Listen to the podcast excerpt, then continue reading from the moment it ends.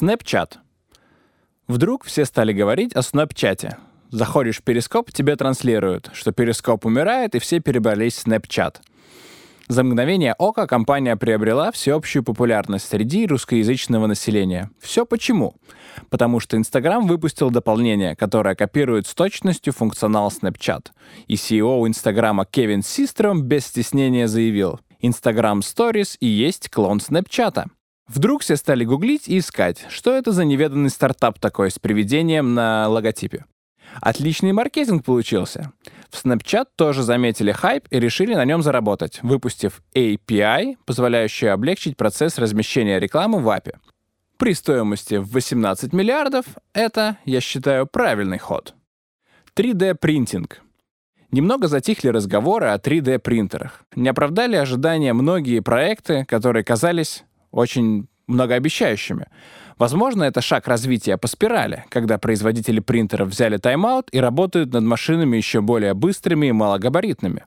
TechCrunch опубликовали статью, где сравнивают грядущую революцию домашних производителей с изменениями в музыкальной индустрии конца 2000-х, когда в начале миллениума все звукозаписывающие компании буквально купались в деньгах, продавая диски с музыкой.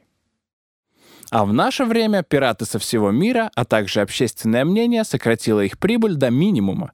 Аналитики считают, что та же участь может ожидать и производителя разного вида продукции. Например, уже можно распечатать себе корпус для дрона, треснувший домашний пульт или корпус для телефона.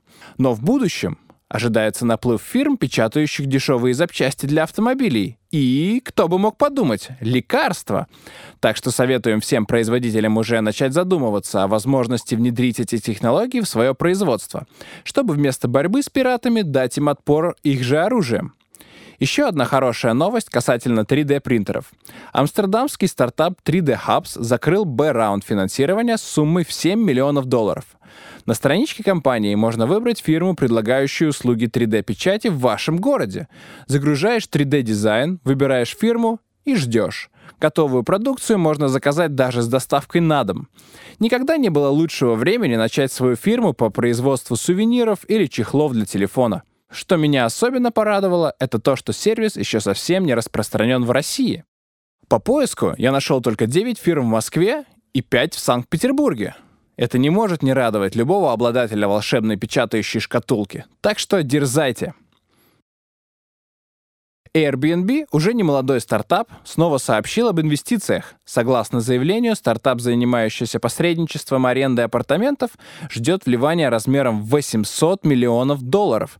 Напомню, что в прошлом году они подняли 1,6 миллиарда и на данный момент оцениваются в 30 миллиардов американских долларов. Нереальные цифры для стартапа.